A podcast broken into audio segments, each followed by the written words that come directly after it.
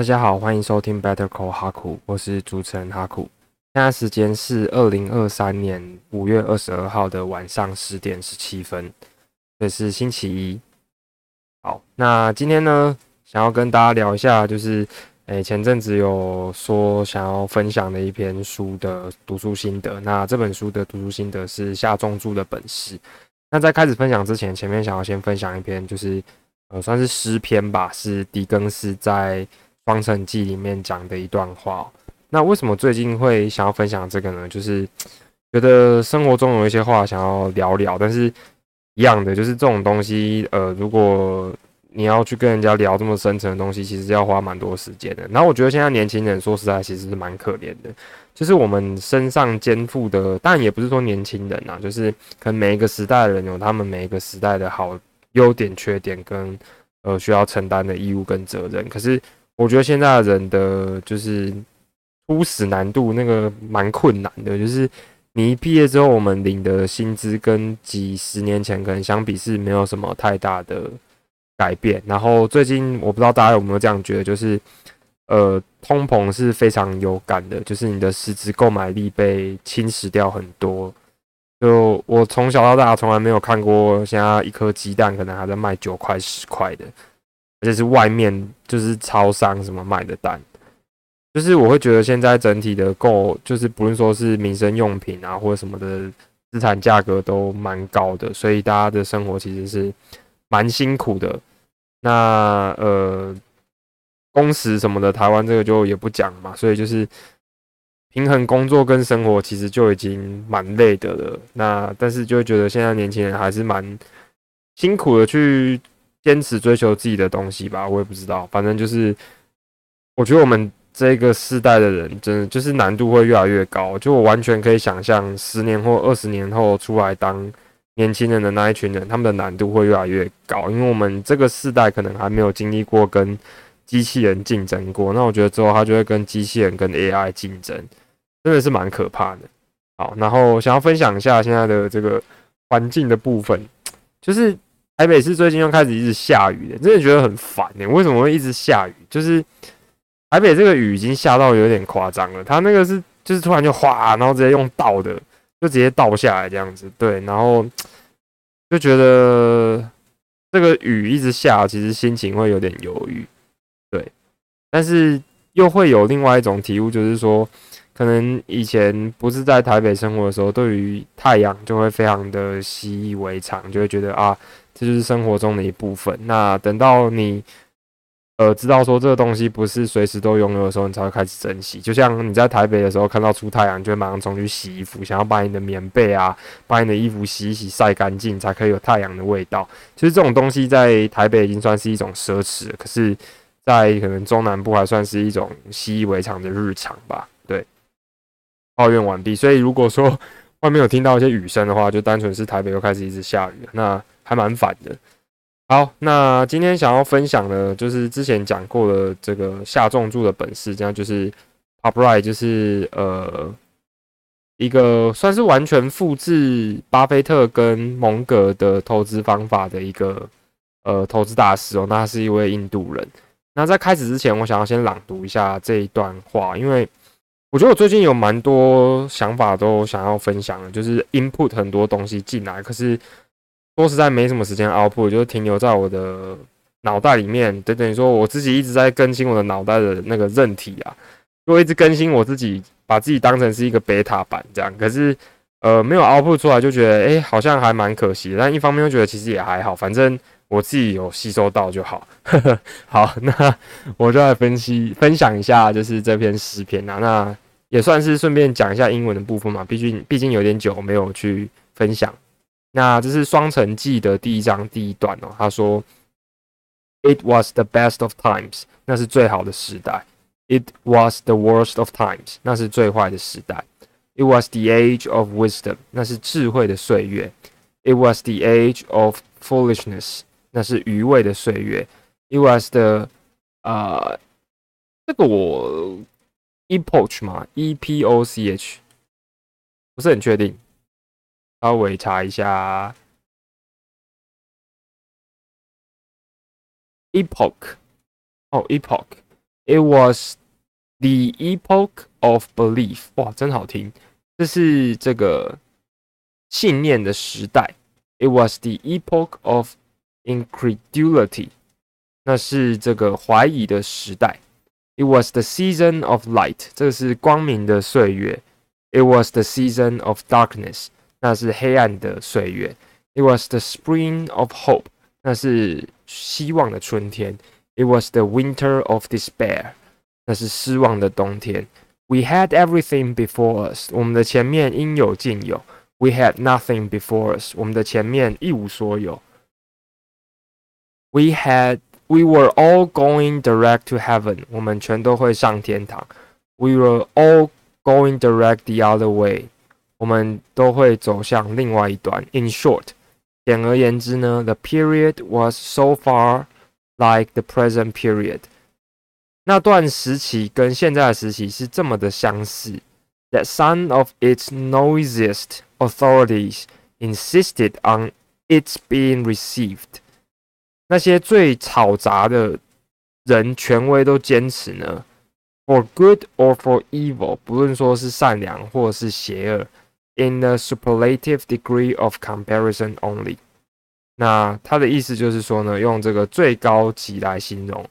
换句话说，就是呃，双城记这段话讲的意思就是说，那是最好的时代，那是最坏的时代。意思就是说。同样一个时代，它是最好的，也是最坏的。我以前觉得还呃不太懂这个意思，现在越来越知道。就是当我们发生一个事情的时候，你可以呃看他的角度去决定说它是好还是不好的。所以不是有句话叫“相由心生”嘛？对，最近刚好也看了一些道家的东西，也觉得哎，《道德经》真的是一本神书哎。反正它里面就有讲到一本一一一个理念，就是说“相由心生”。那那个相的意思不是说我们的呃面相或什么容相，它意思是表象，就是 appearance 现象这种感觉。那我们看到的客观环境其实是由我们的心去反映的，就是等于说你心里面想什么，你看到的就是怎么样的环境哦。那回到刚刚讲的，我就觉得，哎，现在年轻人很辛苦，然后所以就会往回想，那之前年轻人难道都不辛苦吗？每一代年轻人好像都觉得自己是最辛苦的一代。每一代年轻人都觉得自己的长辈在剥削他们的呃下一代，所以我就觉得好像我们现在这个年代，呃，对于可能，因为我们现在算是最最幼的嘛，才刚出来而已，所以当然会觉得自己被剥削。可是等到我们可能过个二十年之后，换我们的下一辈会觉得说，哎，他们会被剥削，他们不公平，他们小的时候哪有这样？我们小的时候哪有这样子？我们懂什么？这样，所以就会觉得好像应该把握住每一个，嗯。的机会跟转机，就是同样的一个时代，会是最好的，也是最坏的。那我们就尽量去把握住它的好的部分，然后尽量趋吉避凶。毕竟，呃，现在越来越会觉得说，有一些东西，它它就是这样子，就是 it is what it is，你没有必要去做什么太多无谓的争论或者是吵架这样。所以，我会觉得说，如果理性的沟通是有办法促进一些好的东西，那当然很好。可是，如果说是无意义的争论，其实是。大家不用浪费彼此的生命去做一件事情啊，就是像之前有在呃，好像是中国的知乎上面看到一张梗图吧，就说什么月薪两千的人跟月薪二十万的人的差别，就是我觉得那张梗图还蛮有道理的，大家有空可以去查查看。就是说，反正月薪两千的人在聊什么乌俄战争啊，或者说什么中美贸易战什么怎么样的，然后。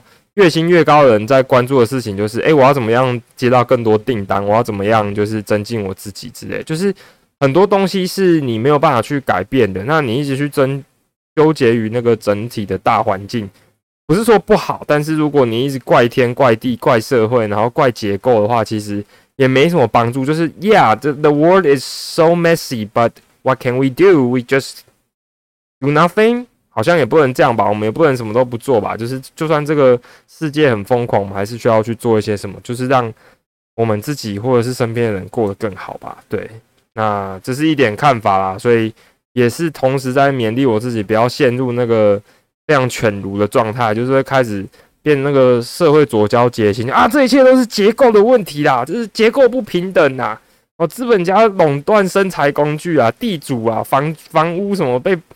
被垄断，那我们就是年轻人被剥削啊，怎么样？然后最后可能没有讲啊，但是就是讲啊，我们要阶级翻转什么，但翻个屁哦！我我其实客观上就是哦，我们就年轻人啊，我们懂个屁哦，因为我们也不懂啊，所以我们就只能怎么样？哎，我们就慢慢蹲，我们看一下这些这些这个呃上面的人他们在壁上面放，好，我们就慢慢学，没关系。那总有一天我们 会会干一波大的，对，好，就只能这样勉励自己啊，不然怎么办？继续精进啊，好。那这篇要讲的呢，我就呃先讲到这边。所以就是也勉励大家，如果就是陷入那种非常虚无的状态，我跟你讲，老实说，我这样讲好像很正面，其实我也很常会这样，就觉得说奇怪，好像在台湾你没有念到二类你就该死一样。就是对啊，我不是啊，就是一个君子的社会，应该是各个产业要多方发展。像各位去看看美国的这个标普五百指数，里面不会全部都是这个呃半导体啊。网通、资通、IC，然后可能先进制程、代工、面板，不会是都是这样子嘛？就是它一定是有医疗、有生技、有能源、有飞航、有金融，然后也有科技，就是它那个社会的发展是多元发展、百花齐放的，不会说我们就全部都重压在同一个地方上面。可是，呃，台湾的大环境好像变成说我们全部都 all in，包括整个国家政策就是 all in 科技业、半导体。那如果你不是念到二类，你就可能就去加赛这样。那我觉得这个还蛮说实在的，会觉得蛮特别。但是就如同刚刚讲，那怎么办呢？这大环境就是这样，我也改变不了啊，是吧？好吧，就希望大家可以一起加油啦。对，就呃，如果可以的话，我们就尽量当最顶的好不好？好，那我们就来分享今天这一篇呐。那这一篇我觉得，呃，如果说你是什么。中中年人，或者是你有一些年纪三十几岁的，你真的就没有必要去细究这个概念，因为我觉得这一篇很适合年轻人读。就我读完会有一种哦，好像就是要这样搞诶，这种感觉。就是呃，年轻人，你说实在，你就是一无所有，所以一无所有是一个优点，就是你 nothing to lose，你大不了就回去继续打工，或者说，哎，你有一个健康的身体，你有很充裕的时间。那其实，呃，如果你不要做一些很智障的事情啊，就是可能说诈骗啊，去当车手啊，或者说可能不小心，呃，什么人口贩卖啊，或者干下一些蠢事，然后你青春岁月都没有。就是我我说的，就是单纯说就投资，或者说去尝试积极正向不违法的新事物上面的话，其实你是没有什么成本，成本很有限啊，因为你现在就是就是去发展拓展自己的阶段啊，所以我会觉得，哎。这篇的内容还蛮适合，就是你是年轻人，然后蛮适合去看，尤其是要投资的。就是我现在会慢慢认同一个道理，就是说，你如果真的要做这种阶级翻转，或者是呃赚大钱的话，你就是要敢，你要敢承担风险啊。就是你看美国百前十大富豪，哪一个是打工打到前十大富豪的？没有嘛，基本上都是自己创业，或者是当老板，或者是当董事长之类的。就是是要拥有资产，你才有办法变富人。就是你一直打工，没有办法啦，你就是打一辈子工而已啦。对，所以要怎么样？你就是要敢投资，然后要敢赌。但是不是说你傻傻去赌，就是你要有一些自己的看法跟想法。这样好，那这篇是这个 p u b r i 讲的。那它里面就有讲到说，好，第一个就是呃，你要怎么样去呃做投资？首先你要去。尤其是在现在低利率的时代，那你要去知道说，哎，债务有分不同的种类，有分压榨型的债务、功能型的债务跟自付型的债务。压榨型的，就是像是这个信用卡的卡债，你还不出来，那它的循环利息是很可怕的，那它可能会直接把你压垮。那功能型就是像是你的房贷啊或学贷啊，就是它是对你或者是对你的生活是一种投资，然后它是有特定的功能。那自付型的，就是像是说你是用来提升报酬，然后节节省你的税金跟降低风险。我觉得房贷多少有一点这个概念在里面，因为你如果说是缴房贷，你可以不用缴税，你有那个扣除额，然后你又可以去提升，就是你在信用平等上面的抵押品，有抵押品可以去做担保，所以对于你整体信用评分也会更高。那我认为这整个举债致富这篇书的逻辑的前提是。低利率时代，跟你知道说怎么样做投资，就是你不要做一些很白痴的事情，你才适合这样做。我还是要先下一下警语。对，所以我觉得低利率时代你要翻身，说实在的，你在那边存钱没什么屁用啊。就是你存那个一万两万的，你一个月存一万，那你一年就顶多存十二万，对吧？那你存十二万，存个八年啊，你存到九十六万，然后呢，你到时候通膨整个就不见了。所以我觉得比较重要的是你要会借钱，然后来投资去赚那个风险套利，就是它不是没有风险，它是有风险的，可是要这样套利，你才有办法赚钱啊。言尽于此啊，懂得就懂，好。那再来呢，就是现金是某一种形式的保险，它提供流动性。换句话说，大家要认知说，有一句话叫做“现金是垃圾 ”，cash is trash，就是现金它本质上面是没有任何的价值的。你看，其实说实在，是我们现在的刚讲到的薪资购买力是可以透过中央银行去控制我们的货币是宽松还是紧缩。换句话说呢，中央银行可以变相的偷走你的财富。懂这个概念吗？就是假设说你以前十年前可以买一千个苹果，呃，以一百块可以买一千个苹果，现在你一百块只能买五百个苹果，那是不是变相的等于说他把你的钱搬走，把你的购买力搬走了？这就是呃这个通货膨胀的概念。所以现金它本质上是没有任何价值的。换言之呢，假设你呃十年前买了一栋房子是可能五十五百万，好，现在涨到两千五百万。那房子它本身呢没有改变，就它就是资产嘛，所以房子就是房子，可是改变的是现金这样子。所以现金它其实是拿来提供什么交换商品跟服务，创造流动性的 liquidity 的。所以这个 p o p r i 才会说现金是某种形式的保险。所以要首先去区分说你是一个有钱人，我觉得这个就不太对，应该是一个有资产的人，他你才是真的有财富的人这样子。好，那下一个是作者完全不建议储蓄高于收入的百分之三十，因为他说储蓄之余要懂得享受人生。那储蓄是一个增加资产跟减少负债形式，这个其实我蛮认同的，因为我觉得我以前就是那种啊，就觉得啊，反正能存就存呐，就什么呃，把什么储蓄率拉高，然后拿去做投资，然后尽量就是不要乱花钱。但后来现在发现说。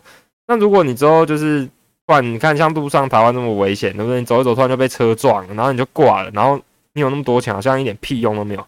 还是要稍微去平衡一下，稍微去享受一下人生。但是不是说叫你去挥霍，不是叫你去铺张，是有一些该花的、值得花的，你花起来会觉得很爽的，你就是要把它花下去。这样。那我分享一下我最近觉得一个很爽的事情，我买了一个蓝牙喇叭，它叫做这个，我不知道这样会不会算叶配。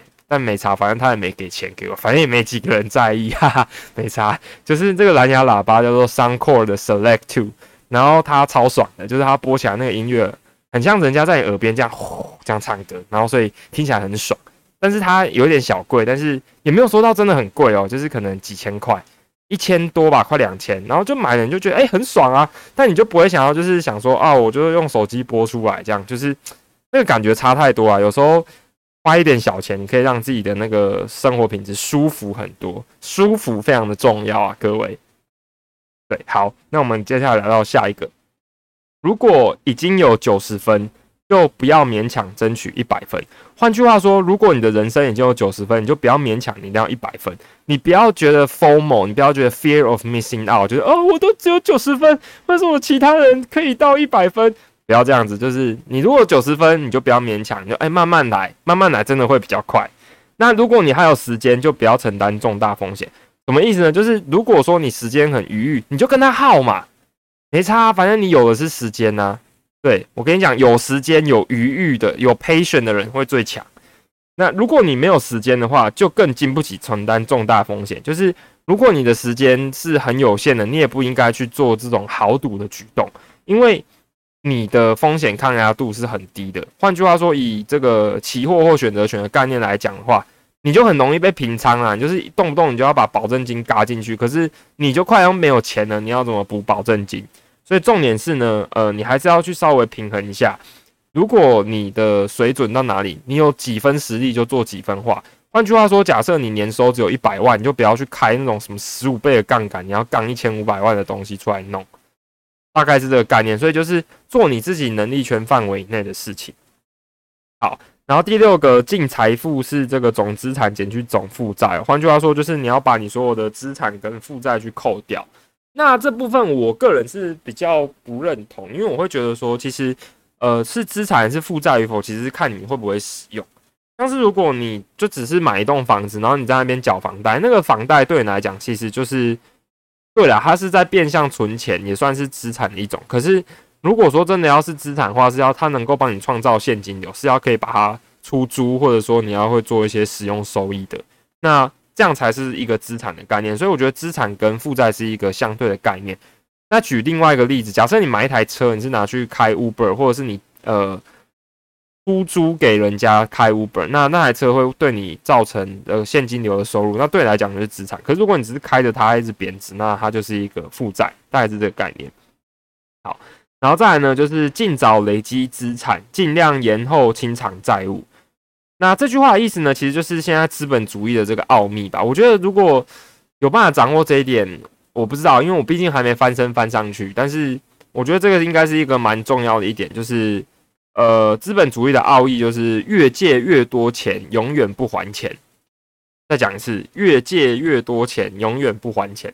再讲最后一次，越借越多钱，永远不还钱。好，那这句话的奥义是什么？就是你的现金流要够稳，你不要开超过你的这个这个负债所得比的这个杠杆，然后会让你整个爆掉。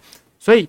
如果你可以尽早累积资产，用借钱的方式，然后尽量去延后清偿你的债务的话，其实你就可以透过呃资产带来的收益去还掉持有资产的利息。换句话说，假设你去信贷，或者是你去买房子，你去开房贷，然后你信贷假设一个月要支出的是一万五千块，那呃如果说利息的话是五千的话，那你只要每个月可以创造出高于五千块的收益的话，那你就是赚钱，大概是这个概念。好，那在第八个，租屋不是浪费钱，是风险管理和弹性。这个我觉得，呃 p u b l i 可能是没有住过台湾，他不知道说台湾的那个房子是只会涨的。不过没关系，我觉得他这个核心的理念其实蛮健康，就是大家不要想说，啊，租我就是把钱交给房东，其实不是的，因为其实我觉得，啊，又回到刚刚讲，因为我们现在讲这本书比较偏向是给年轻人听的。就是你租房子这件事情，本质上是变动性很高的事情。你想住你就住，你想退你就退。那你只要懂得投资，让你的资产在其他部分是可以继续去呃有收益的话，其实呃不一定说你一定要觉得说啊，就是一定要买房这样。但是在台湾的确啊，买房子的胜率是比投资其他可能股票啊什么之类的来的很高。但是我觉得他这边的道理还蛮重要，就是。呃，这也算是比较西方人的思维吧，就是你来这个世界上是来体验，是来 experience the world，你不是来这边 save money，然后买一栋就是不动产，然后准备哦，就工作辛辛苦苦工作四五十年，把这个房子传给你的下一代。当然，客观上以资本主义来说，你就是做好你的接力赛的本分。可是租屋基本上它不是一个浪费，它是。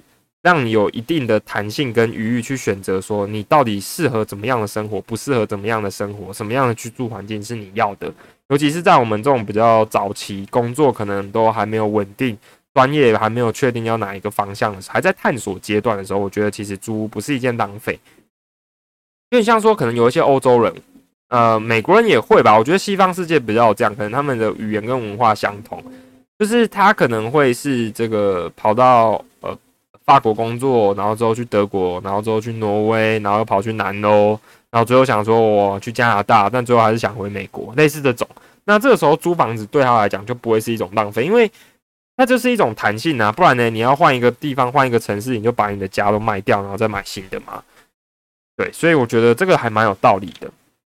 好，那再来呢？第九个，他说，呃，居住期间至少超过五年，再考虑买房子。那呃，哎靠呗！我发现我念错篇嘞，我念成举债致富，不是下重注的本事。好，不好意思，举债致富也是一篇很好很好看的书啦。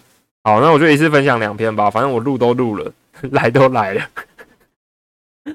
就是呃，你至少要居住超过五年再考虑买房子。那我觉得这是以完全自住的成本跟角度去思考这件事情，因为。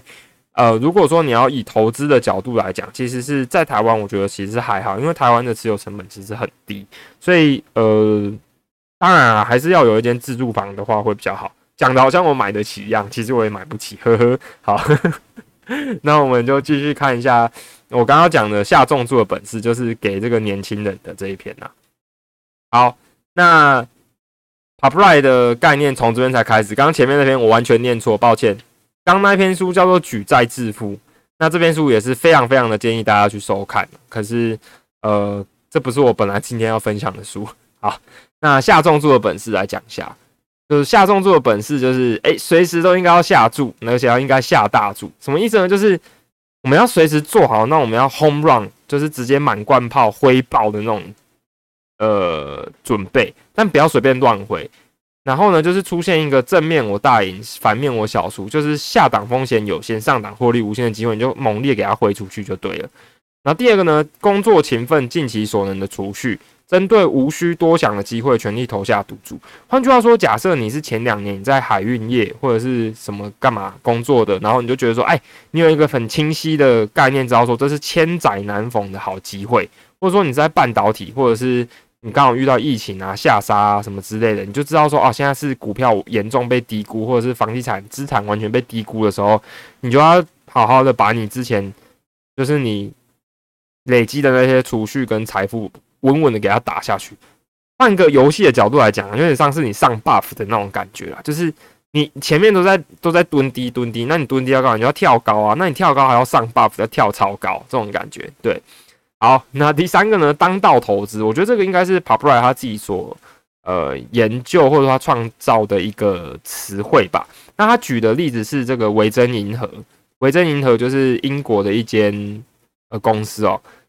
那怎么样可以做到这种他所谓的当道投资？就是你几几乎不要投入投入任何固定成本的情况下去开创你的事业，那你几乎可以开创任何事业。举例来说，像是你当网红、当 YouTuber、你当这个 Podcaster，你其实就是没有投入任何固定成本，你没有厂房，你没有人力成本的支出，那你的下档风险有限，上档是无限的，所以你几乎可以开创任何事业，大概是这种感觉。或者说像是那个之前那个大家不是在出月历嘛，那个什么泽泽募资，那个负责募资啊，就是这样，他没有任何成本，他不用去印刷，不用研发，不用设计，他就是负责募资，那他基本上就是可以获利，大概是这个概念。那所谓的当道投资架构，就是你要去专注于现在就存在的事业，那去投入他的事业的股权。换句话说，大家要知道，说我们买股票的时候，不是单纯买股票，我们是买进他的所有权，我们是成为他的股东，我们是跟着这间公司一起成长。所以，如果你今天买的是台积电，你等于说台积电那些工程师在帮你工作，他们在帮你轮班，他们轮班下来的收益，他会分一些给你。这是一个很，我觉得很厉害的地方，就是基本上你只要懂得买股票，那个背后的逻辑等于说，你可以让世界上最优秀的一群人帮你工作。换句话说呢，虽然这样讲有点屁啊，但是如果你买 VT，你买这个这个 Total World，基本上就是让全世界最优秀的的公司按照市值来帮你工作，它的收益呢会跟你分，但算比较少，但大概是这个概念。好，那第二个呢，投资单纯的事业啊。那意思就是说，投资你看得懂的，知道他在干嘛，不要那种很花俏的，然后都听不懂。像我有时候我就觉得说，有些人被骗，就是可能太高估自己的能力，或者是误把这个包装当成是高度专业，然后投资自己不懂的东西。所以，呃，他在里面书中有讲到说，他把这个智力分成几种不同的层级，有 smart，有 intelligent。有 brilliant，有 genius，有 simple。那他觉得最高层级的就是 simple。那王吉谁讲过，就是知识的 破音，知识的最高境界就是 simple but not easy，就是你有办法用一个非常简约的方式把一个东西给讲完，但是它其实背后是不不不容易的，就很像这个爱因斯坦说的 E 等于 mc square，E 等于 mc 平方是。相对论的方程式非常的简约，可它背后的逻辑是非常的复杂的，大概是这种概念。好，下一个呢，投资艰困产业的艰困事业，数量有限，性质单纯，充分了解。换句话说，你要知道这个东西是有限的，性质非常单纯的，而且充分的了解。什么意思呢？像是可能呃，举特斯拉为例子好了，假设特斯拉那时候在快要破产的时候，它是一个非常艰困的产业，因为它是先驱，那它是一个很艰艰困的事业，因为呃，电动车那时候也只有它在做，数量有限，非常有限，因为它在开拓一个新的市场，性质很单纯，非常单纯，就是车嘛。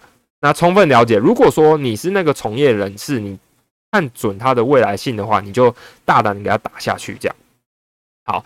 然后投资有稳固护城河的事业，换句话说，就是它要有很厚的现金流，或者是很厚的呃可能信任资产啊，或者是这个呃就是可以支撑它一直获利下去的模式。举例来说，像可口可乐，基本上可口可乐会倒吗？我觉得很难啊，就是那么快乐的东西，怎么可能会倒掉啊？大概是这种感觉。所以快乐水它就是一种稳固护城河的事业啊。我我是很认真在讲的，虽然讲起来有点在搞笑，但是我是说真的。好，那下一个呢？少赌大赌，不经常赌。这个我觉得这个超聪明，这个真的是超级无敌厉害的。就是大家可以去参照这个东西，叫做凯利公式。凯利公式的意思就是说呢，你去算它的期望获利，然后去除以它的赢取金额，那你每次下注的资金比例就是都打那个比例就好。举例来说呢，假设呃你。你认为说，举一个例子啊，你要怎么知道你不会永远不会输？就是假设你要一次打九成，那你是不是打一百块里面的九成就打九十块，然后你剩十块嘛？那你十块之后你再打九成，是不是你就剩一块？那一块之后你再打九成，是不是你就剩零点一块？你就这样一直打打打打打，打到后来你就是会赢。就是，但是它主观上比较难判断的是，呃，你的赔率跟你的这个。就等于说你的期望值那个是蛮主观的，但是我觉得这个公式本身还蛮适合应用在工作跟人生之间哦。就是你要做一个投资的时候，你要怎么知道说你要怎么去平衡？因为不可以 all in 嘛，不要把把 all in。但你要不把把 all in 又要重压的方式，你就是要去调注你的下注的比例跟你的资产配置。好，那再来呢，锁定套利机会就是。商品的套利、高度相关的股票套利、并购套利跟当道套利，那我认为对于我们这种一般散户来讲，比较可以去锁定的套利机会呢，基本上是没有，因为你什么都不知道。所以呢，如果你是业界人士，你在考虑这四种，因为它其实都是有风险的，所以我觉得 mention 对，就不要想说你可以去套利，你基本上就做不到，你就是乖乖买指数吧，乖乖上班，乖乖买指数，哎，就是这样子。那这是锁定套利机会的部分。那但是如果说你是真的很厉害，你可以去试试看啊。那我知道是像是可能会有人去做，就是呃，反正所谓的套利这个概念应该要是无风险的啦。那就是可能每买哪一个股市它的 ADR，然后跟某一个本国股市他们之间有一个价差，然后你就把那个价差锁住，然后把钱套出来。可是现在这种事情要做是越来越难，因为城市交易越来越兴起，我们有 AI，基本上你是。跟电脑比是比不太赢，所以这种机会其实我觉得越来越少，但不能说没有，只是会蛮大机机会会垄断在一些机构或者是策略型交易的投资基金啊之类，所以一般散户我是觉得 Ben 熊就乖乖上班这样。好，然后再来呢就是投资低风险，然后高度不确定性，就是我觉得这个概念非常的好，因为有时候我们会把就是不确定性跟风险搞混，就是。高风险它代表的是高亏损，没错。可是其实有一些东西，它其实本质上客观上看起来是高风险，但其实它风险超低，它只是高度不确定性的。那呃 p a p r i 在他的书中有举几个他做的 case study，他在做投资。那有兴趣的可以自己去看。那我自己看完，我的结论是，这其实都蛮主观的。就是你要做这种呃下重注的这种方式的话，我会觉得说你要自己很清楚知道你在干嘛，因为。就如同刚刚所讲，你要你要重压，你要就是呃翻身的机会，你就是要看准一个你很知道的机会，然后重压。所以如果你不知道你有没有看准这个机会，你就是不知道，你就不要重压。换句话说，有一句俗语说，哎，可能上了牌桌十分钟之后，如果你还不知道谁是傻瓜，你就是那个傻瓜。所以如果你就不知道的话，你就不要做，因为你可能就是那个傻瓜。那我自己建议的方式是，呃，尽量不要去买个股，除非说你真的很有把握。但是你很有把握，其他人也很有把握，所以我觉得买指数会比较好，尤其是从这个 ETF 去下手。那一样的，如果说是在人生或者是工作也是一样，就是不要把鸡蛋放在同样一个篮子里面，你就稍微可以去分散一下，做一些资产配置，然后套用刚刚讲的凯利公式，我会觉得那个效果会非常非常的卓越，大概是这个样子。那本期节目就分享到这边啦。那当里面有不小心骂了一个脏话，呃，大家应该不介意吧？应该还好。对，那反正就是今天讲了蛮多内容了，讲了《双城记》，然后讲了《举债致富》，这是一本好书啊。然后讲了这个，呃，这个叫做下重注的本事 p a p r i 所讲的。那我觉得我个人蛮推荐的方式，就是我们要去抓住那个机会。像我觉得我们这个年轻人啊，就是我们还蛮庆幸的，我们在一个乱世，就是人类历史上这几十年来没有生生过什么啊。就是全世界死了几百万人这种事情，然后可能股市熔断啊，然后熔断之后又创新高，然后现在又跌烂，然后联准会升息升到零八年以来最高的升息幅度，没有这样升过的。所以就像刚刚讲的，这是最坏的时代，也是最好的时代。我们尽量去把握住那个机会，然后如果机会来了，呃，资产价格下跌，就是财富重分配的机会，好好把握住，然后我们赶快上车，这样对。那呃，推荐什么？我自己推荐纳斯达克，然后推荐标普，推荐零零五零，就是还是要知道说，呃，大盘这种市值型的纯被动投资会比较好一点，尤其是这个，我我自己觉得要上一点杠啊，但是这种东西因人而异，见仁见智。那刚讲的这些，我都只是单纯分享，我没有收钱或干嘛，就是。我只是讲说，我觉得这种市值型的会比较好一点，应该不会被查水表吧？